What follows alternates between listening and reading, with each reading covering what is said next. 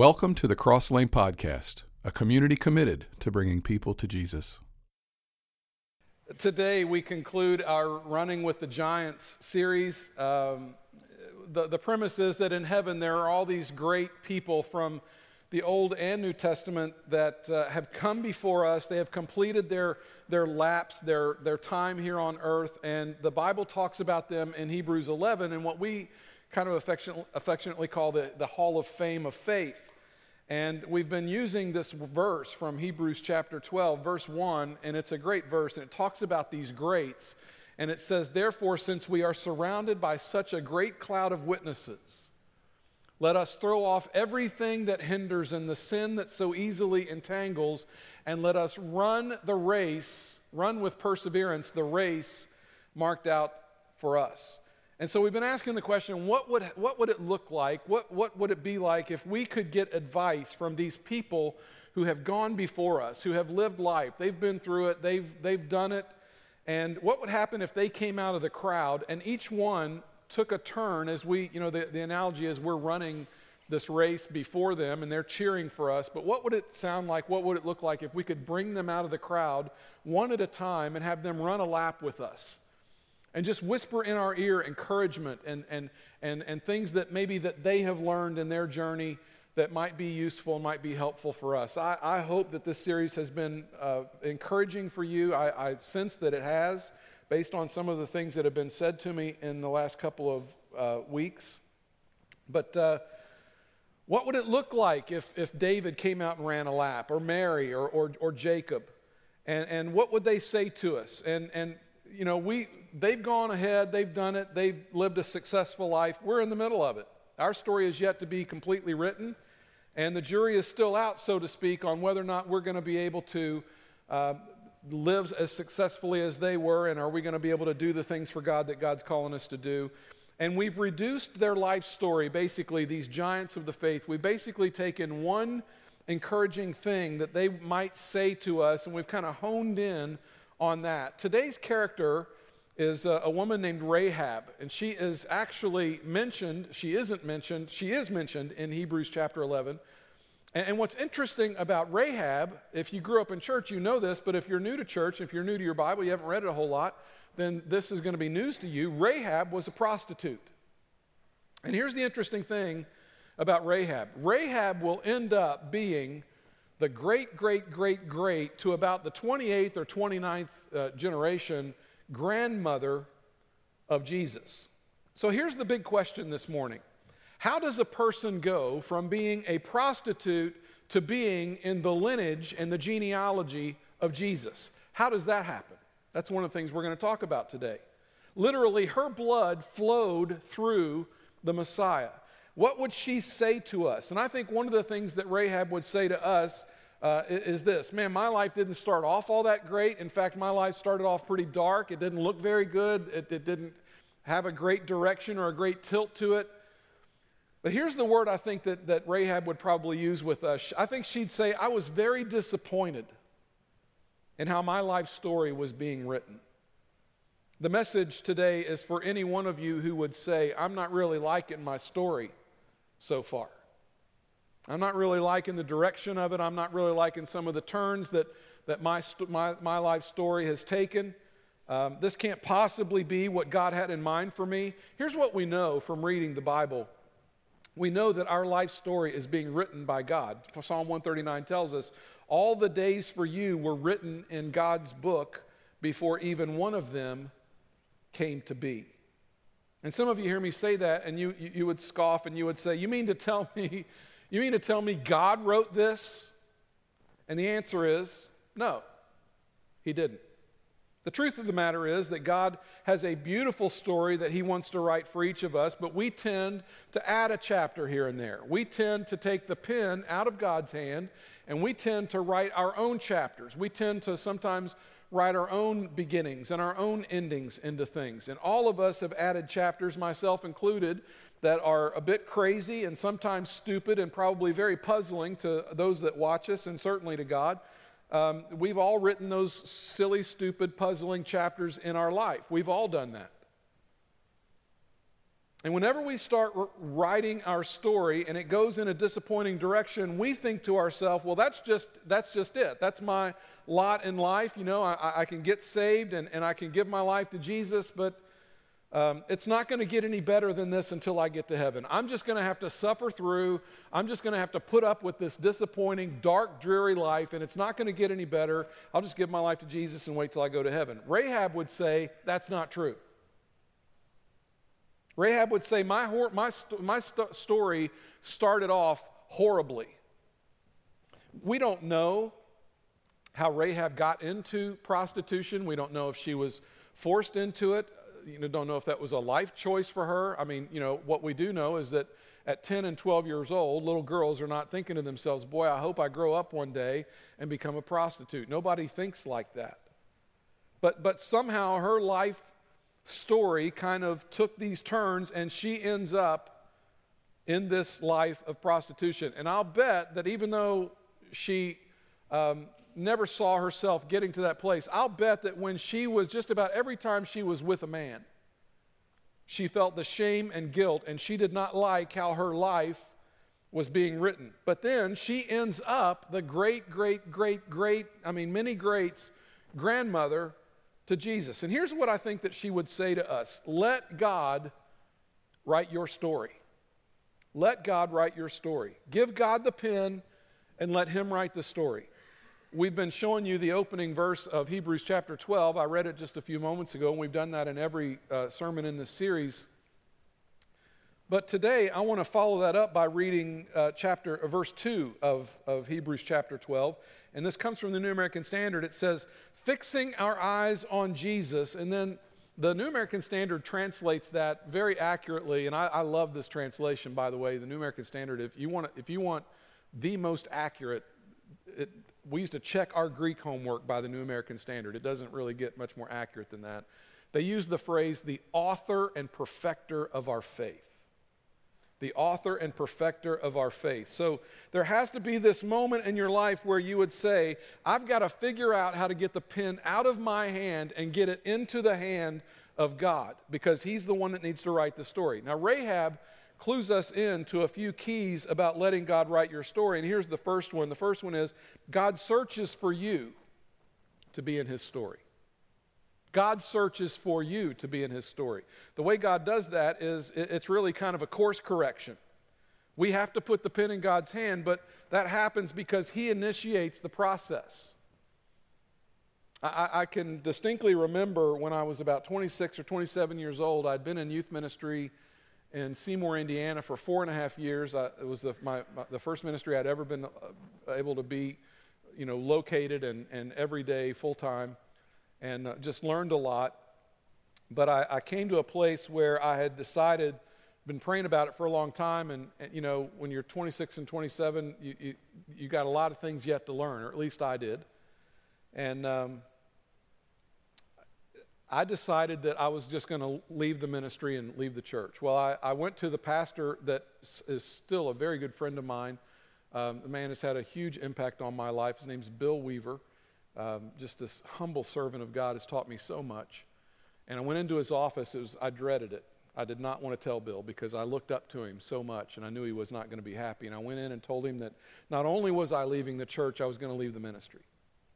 And he just shook his head. He looked at me and he said, Brett, I, you know, I understand that you, you know, I always knew that you would move on from us and go to another church. I've expected that, but, but you're leaving the ministry?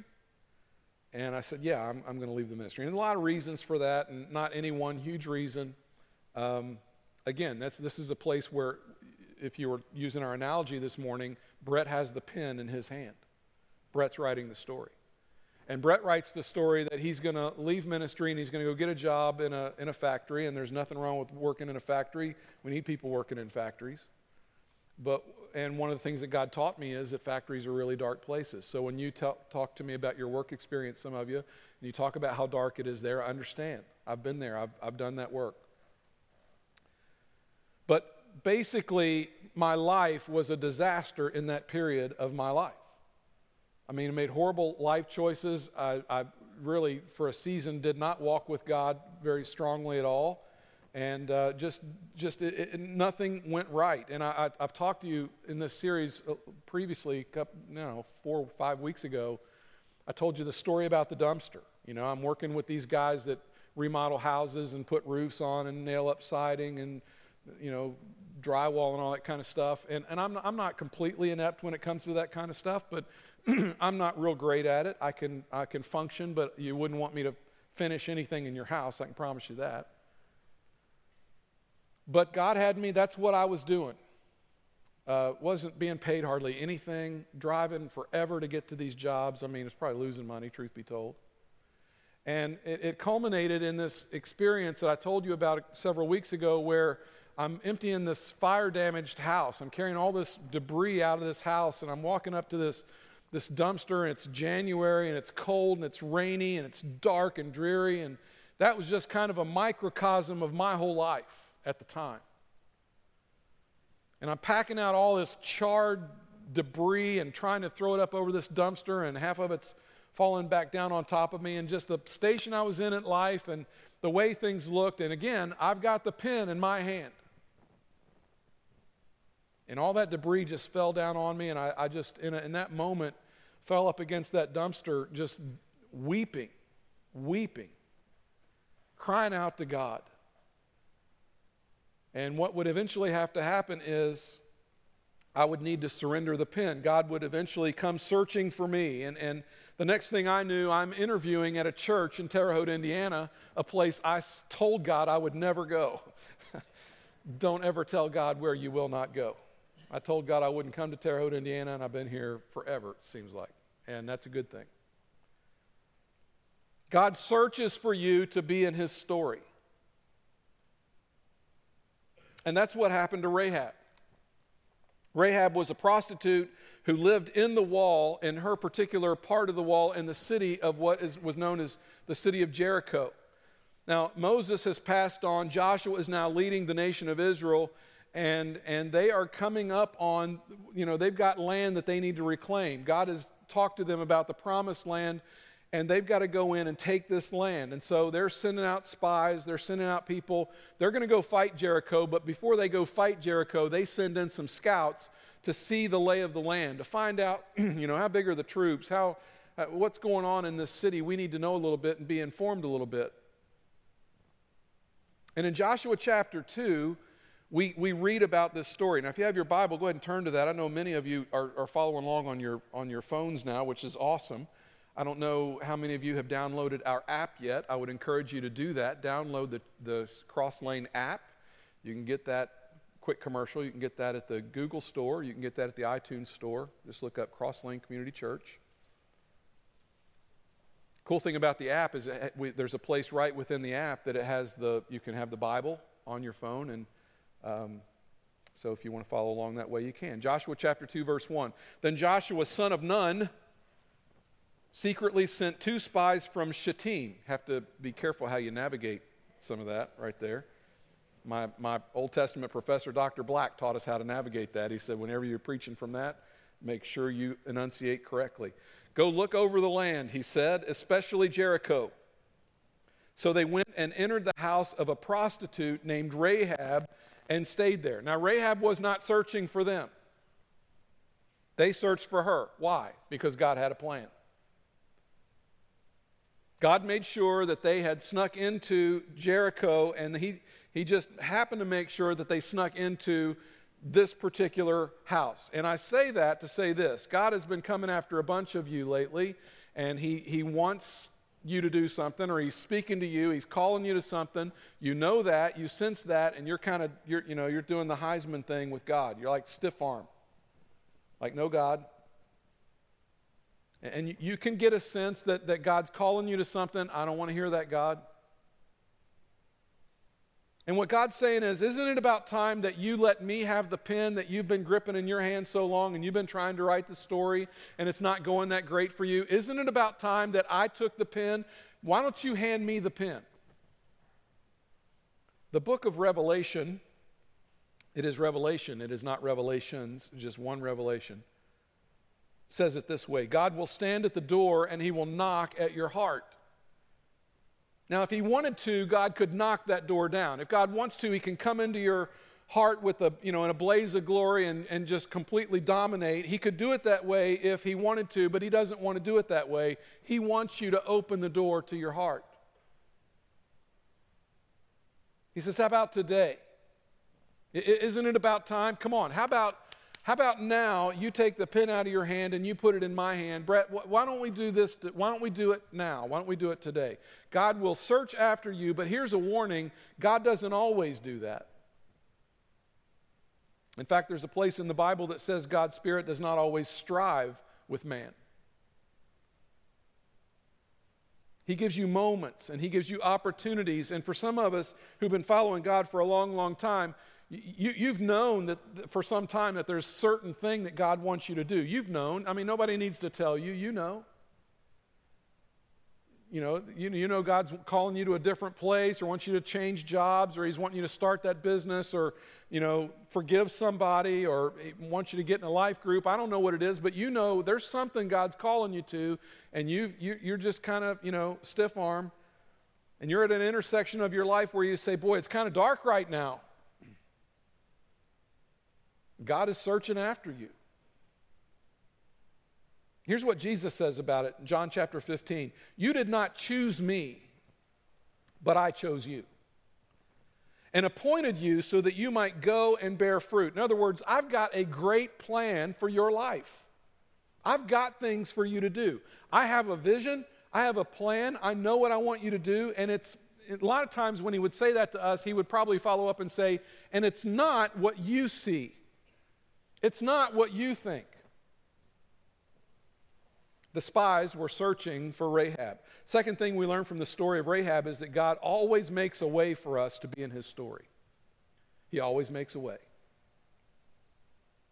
See, it isn't just enough that they sought after her, they, they came to her house, but, but there, was, they, there had to be a way for her to have this rewrite of her story. There had to be a way for, for things to change and to turn. And after the spies entered the land, they came back to Rahab's house and they said, Listen, don't go telling people that we were here. We're going to crawl out your window. We're going to go back to the nation of Israel, and then we're going to come back with an army, and we are going to level this city. We're going to destroy this place.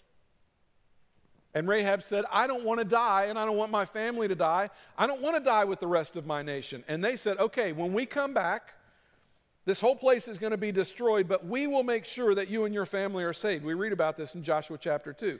This oath you made us swear will not be binding on us unless when we enter the land, you have tied the scarlet cord in the window through which you let us down. And you, you read that, and I've got scarlet cord highlighted there, and you say, okay, Brett, what's with the scarlet cord? What, what, what's that all about? Well, the scarlet cord is mentioned throughout Scripture, and it, it is always mentioned. When it's mentioned, it is calling to mind in some way, it's trying to connect us and connect our mind with the idea of the blood of Christ. Anytime you, when you read through the Bible, as you read through it, you're going to see the phrase scarlet cord several times. There's a place where a, a couple of twins get born, and one of them's hand comes out of the, of the womb first, and uh, the, the midwife ties a, a scarlet cord around the wrist of that little baby.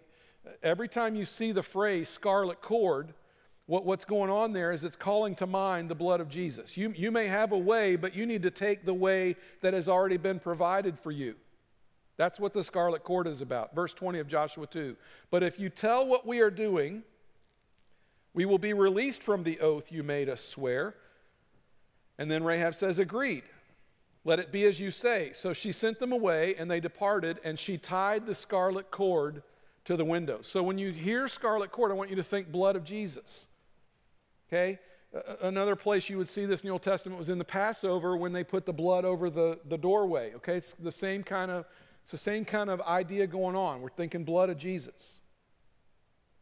I don't know how many of you, when you were growing up, um, when I grew up in church, I, I, grew up in children's church, we called it. Would go to children's church and they would have us sing the song Joshua Fit the Battle of Jericho. You remember that?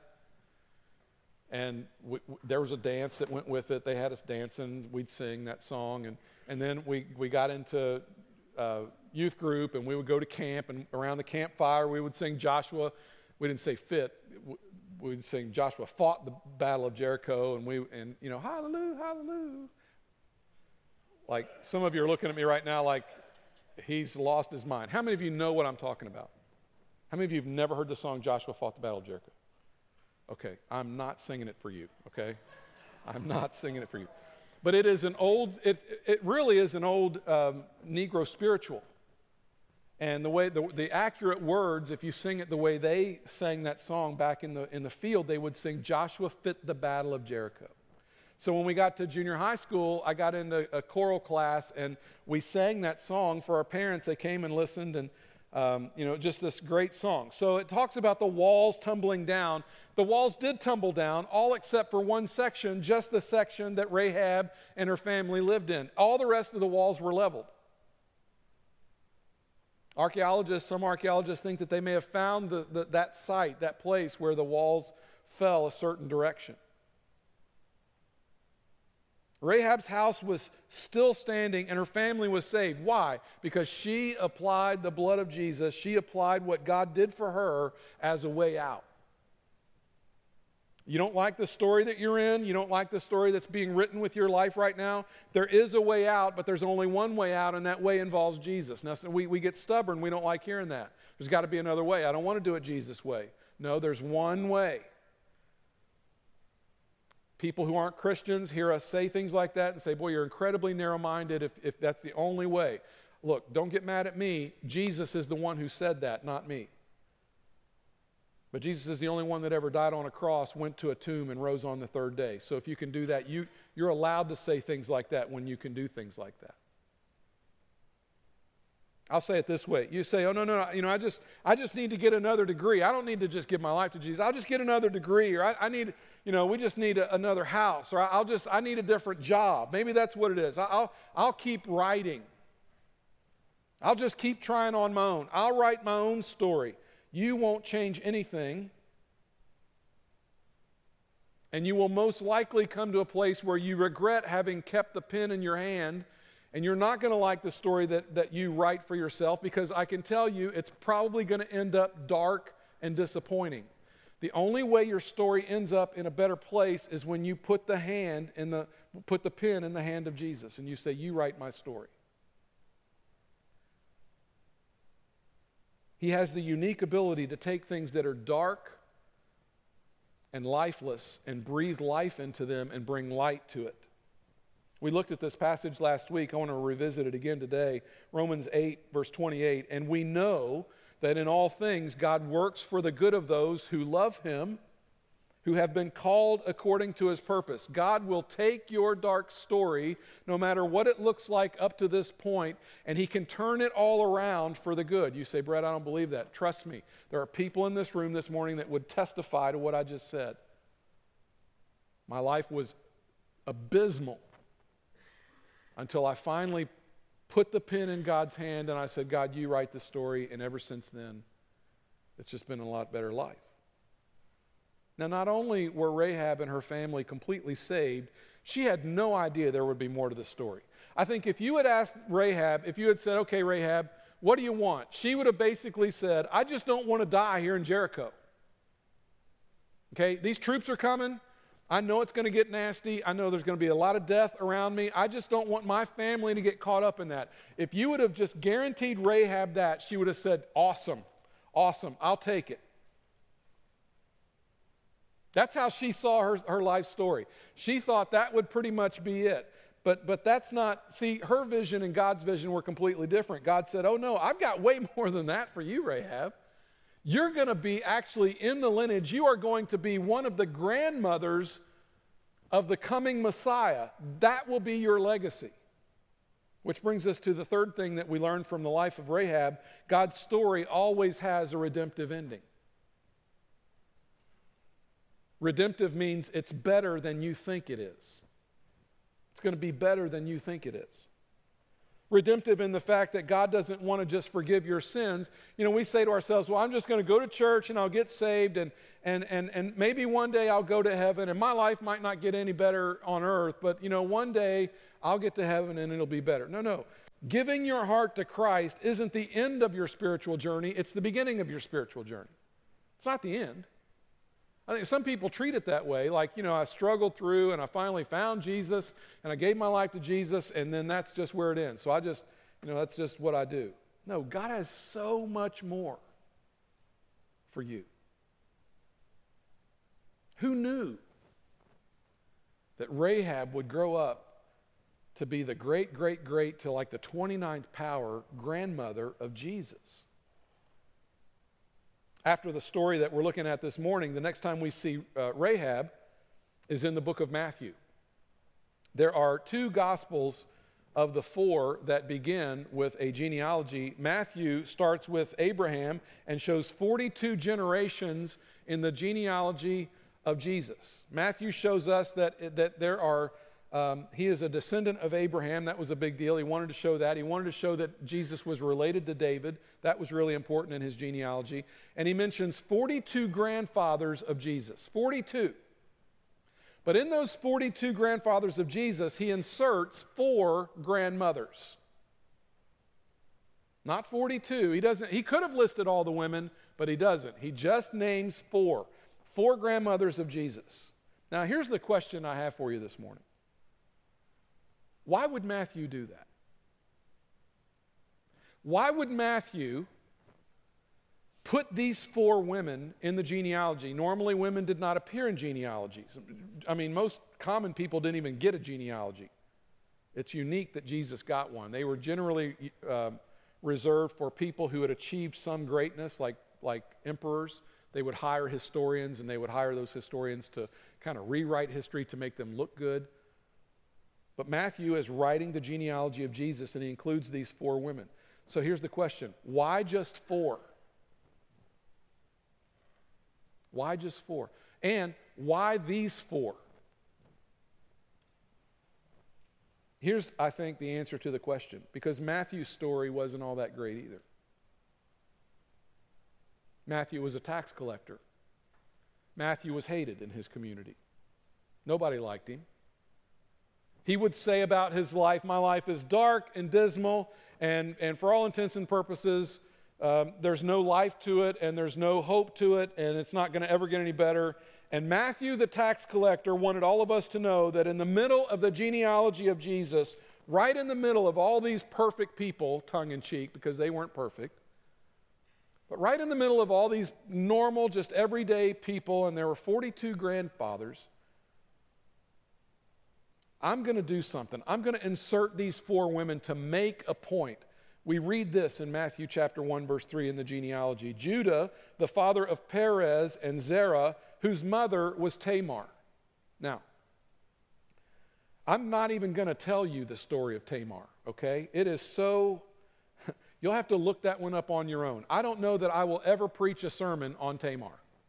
All right? I keep telling you, you need to read your Bible. Trust me, after I've teased you with this, you're going to go home and you're going to get in Genesis 38 and you're going to read the story of Tamar. I promise you, right? That's where you'll find it. I'm not reading it in here. Way too hot for in here. But but you go home and you read it. I keep telling you read your Bible. Read your Bible. It's one of the darkest stories you'll ever read in the Bible.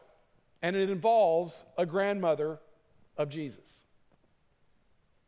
Verse 5 Salmon, the father of Boaz, whose mother was Rahab. That's the story we're looking at this morning.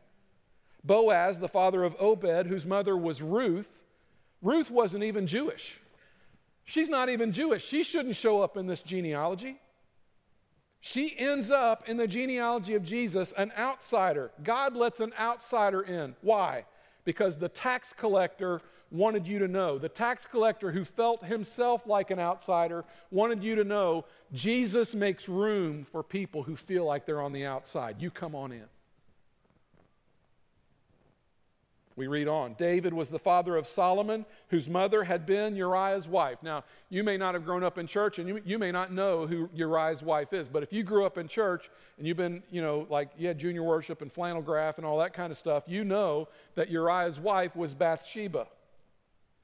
And you don't even have to go to church to know that when I say the name Bathsheba, almost everybody knows who that is.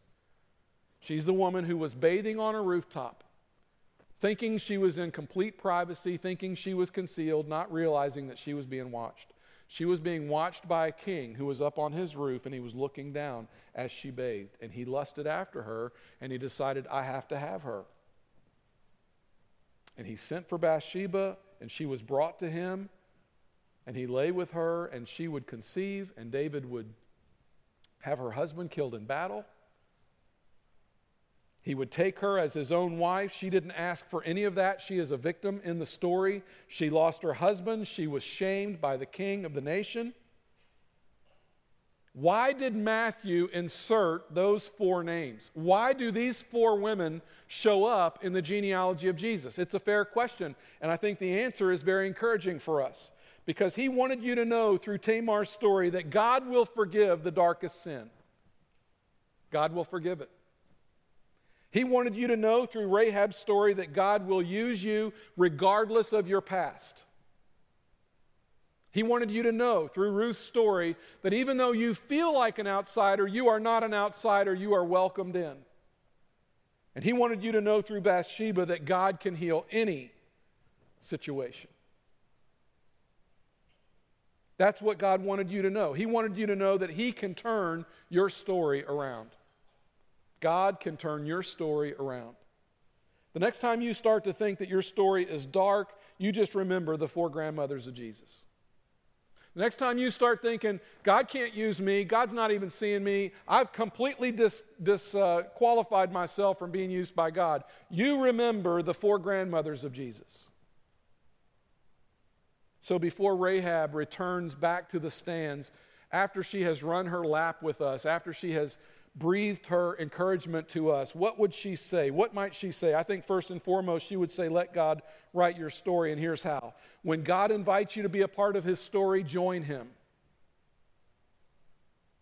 Say yes. When he asks you to be a part of his story, just say yes. Even though it's scary, even though you don't understand, even though it's really not what you're looking for. I came to this church in 1992 as the youth pastor. I spent eight and a half years here as a youth pastor. In April of 2000, the elders came to me and said, Brett, we, we would like for you to lead our church. And my mom had been saying, Brett, when are you going to preach? And I would say, Mom, I don't think God's calling me to preach. I mean, I went to school to learn how to preach, but once I got into it, I would see the guy that was preaching before me, Bill Grandy, I would see him on his way to do funerals, and I would watch him, you know, getting prepared for weddings, and I'd watch him do counseling and all that stuff. And I was doing, I was doing fun stuff with kids, and I'm like, I'm glad I'm not him. I want to do that job. Today, when I see Ryan packing all those kids in the van to drive them to Kings Island, I think to myself, I'm glad I'm not him.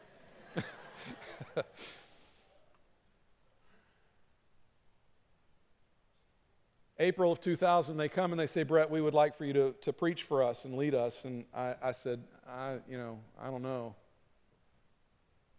I don't know. Brett, when are you going to preach? Mom, I don't know. I don't, I don't know if God's calling me to preach. And her answer was always the same Brett, when, when God calls you, when He wants you, He'll call you. You'll know it. And that was April 2000. My first sermon at this church as the pastor was May of 2000. There were, have been some really cool things that have happened since that time. And as I talk about those, I want to be very, very, very clear that I'm not taking credit for any of that. I'm just simply saying that when you yield yourself to God, some real, you, you get a chance to see some really cool things. I mean, we've seen hundreds of people give their life to Christ and be baptized. We've had huge opportunities to help people. There's a couple of new buildings that are in place since that time, and, and our staff has grown, our church has grown. And again, I'm not taking credit for any of that. That's God's work, that's not mine. I'm simply saying I've been allowed to be a part of it and to have an up close personal seat and to watch it happen.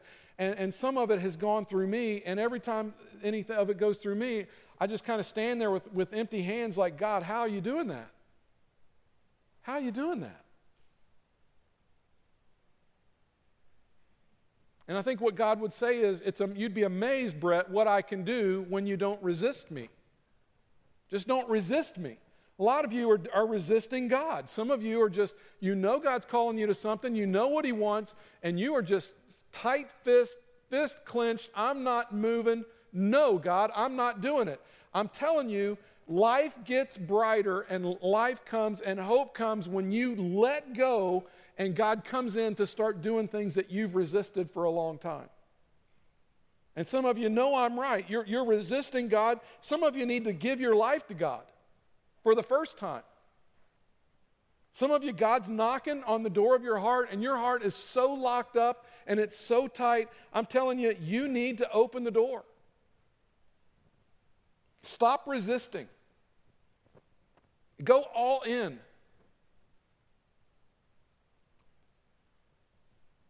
Jesus said in John chapter 8, I am the light of the world. Whoever follows me will not walk in darkness, but will have the light of life. And some of you are looking at your life story and you're thinking, man, do I need the light of life in my life.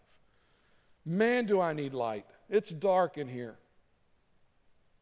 Luke 9, 23 and 24. Whoever wants to be my disciple must get the pen out of their hand and put it in God's hand.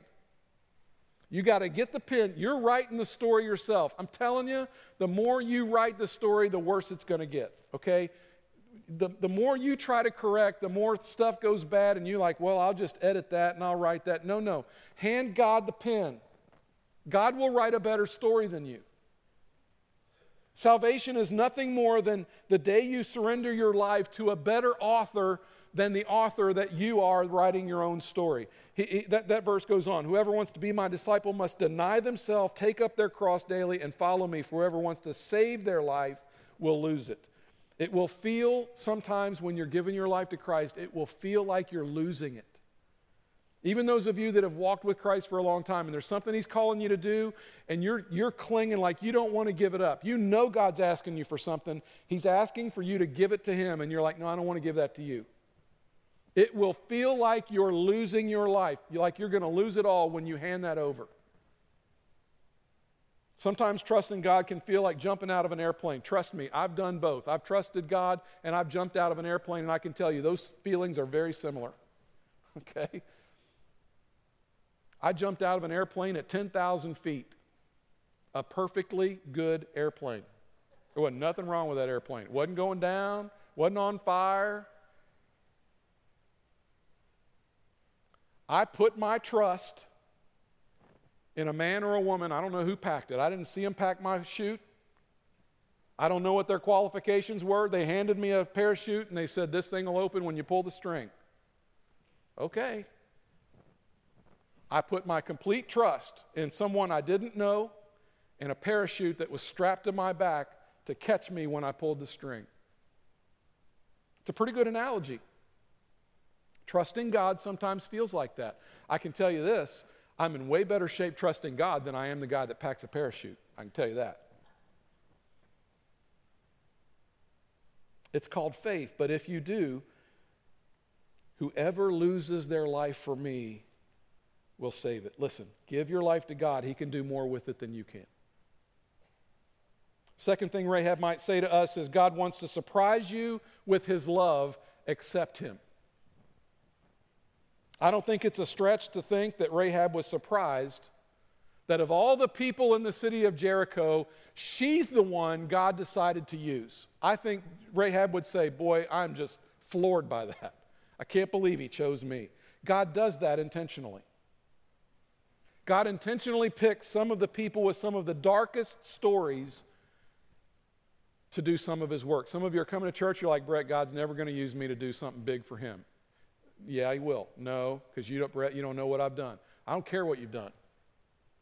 Here's what I know I know Moses was a stutterer and a murderer, and God used him. I know David was an adulterer and a murderer, and God called him a man after God's own heart, and God used him to write some of the most beautiful Psalms we've ever sung or ever heard. And I know that God used a Christian killer to write two thirds of the New Testament. God is trying to let you know that there is no place that you can go that the love of God does not reach. No place. No place. You come to me and you say, Brett, you don't know what I've done. Don't care what you've done. Don't care how far from God you've run. Don't care what you've said. Don't care what your declarations have been. Don't care what you did last night. Don't care what you did three months ago or three years ago that you think you can't get over. You have not done anything that is bigger than God's grace for you. I hear it all the time Brett, God can't love me. I don't know if I can I don't know if I can get past it. I don't know if God can get past what I've done. Listen, He will accept you, but you have to accept Him. Brad, God, God can't understand what I'm going through. Oh, yes, He does. Listen to this in Hebrews. I love the way this gets written in the message. We don't have a priest who is out of touch with our reality.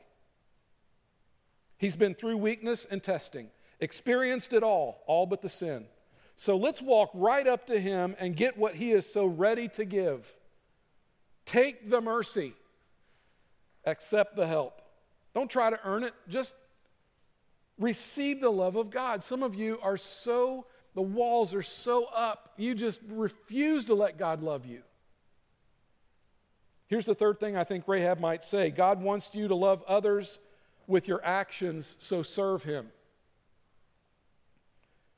Rahab would say, The best moment of my life was not when I got saved there in Jericho. The best moment of my life was when I figured out, as I had children and served God with the rest of my life, the best part of my life was the moment I realized, oh my goodness, I'm going to be one of the great grandmothers of Jesus.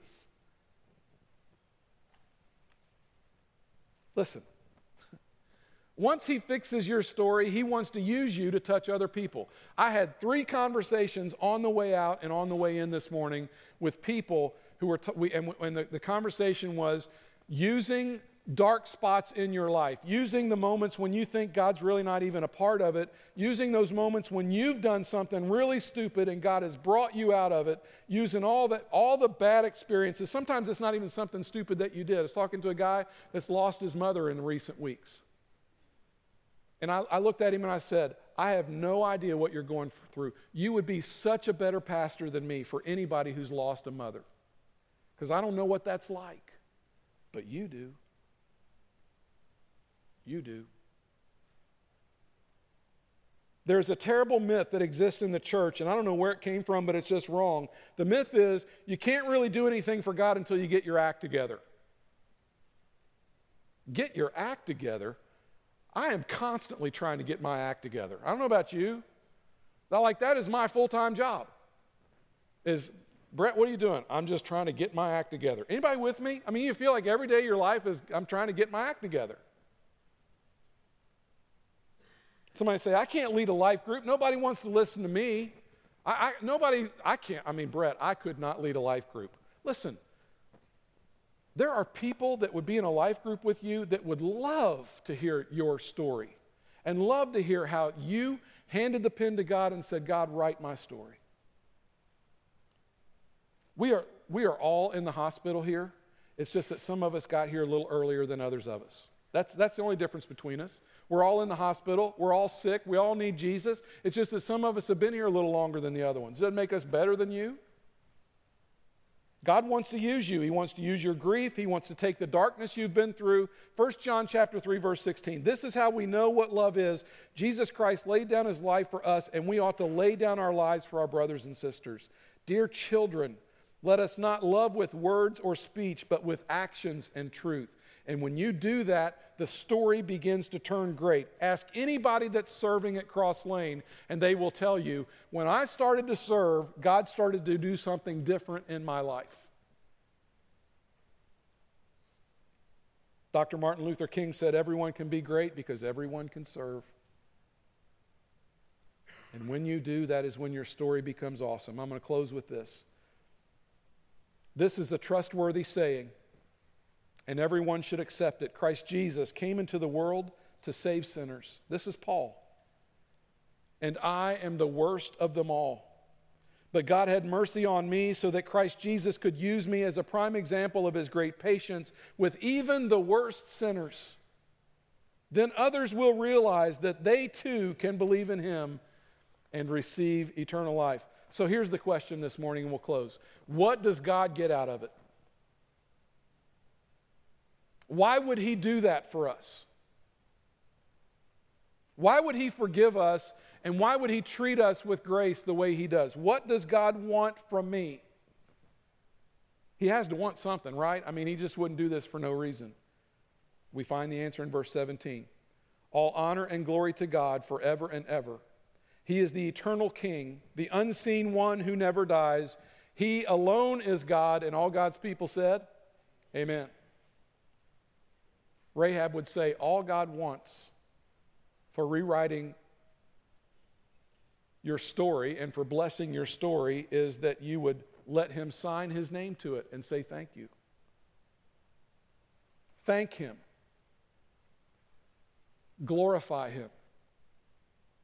I want to bow with you. I want to pray a prayer of thanksgiving.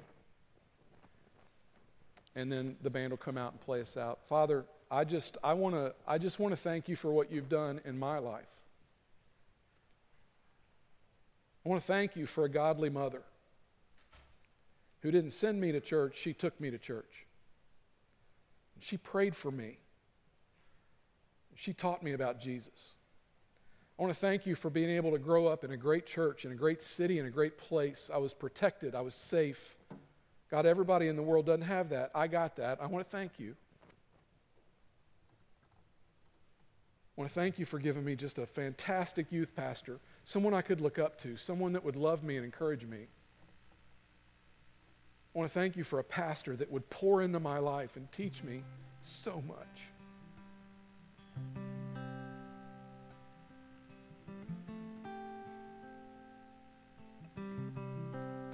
Father, I want to thank you for keeping me safe and taking me through college pouring into my life and walking through with me through some really dark times and some, some questions and stupidity. I want to thank you, Father, for never forsaking me when I have forsaken you.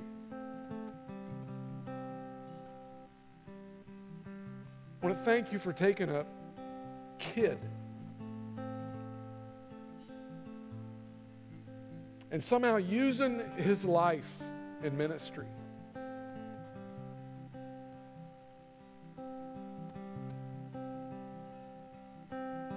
Father, I want to thank you for taking someone who is incredibly flawed, so imperfect, and allowing him to speak on your behalf. And Father, I want to thank you for taking my life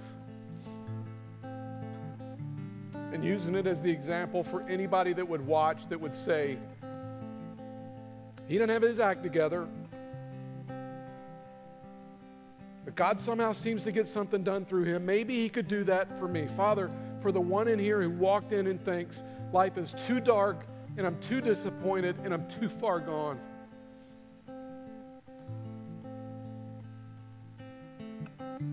I pray that you would reach down into their gut this morning and whisper their name.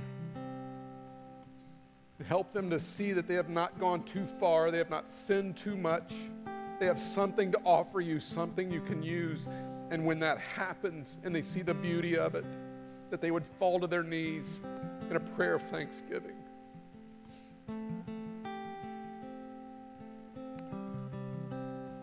Father, flawed as we are, we come to you this morning and we collectively lift our voices and we lift our hearts and we lift our souls to you.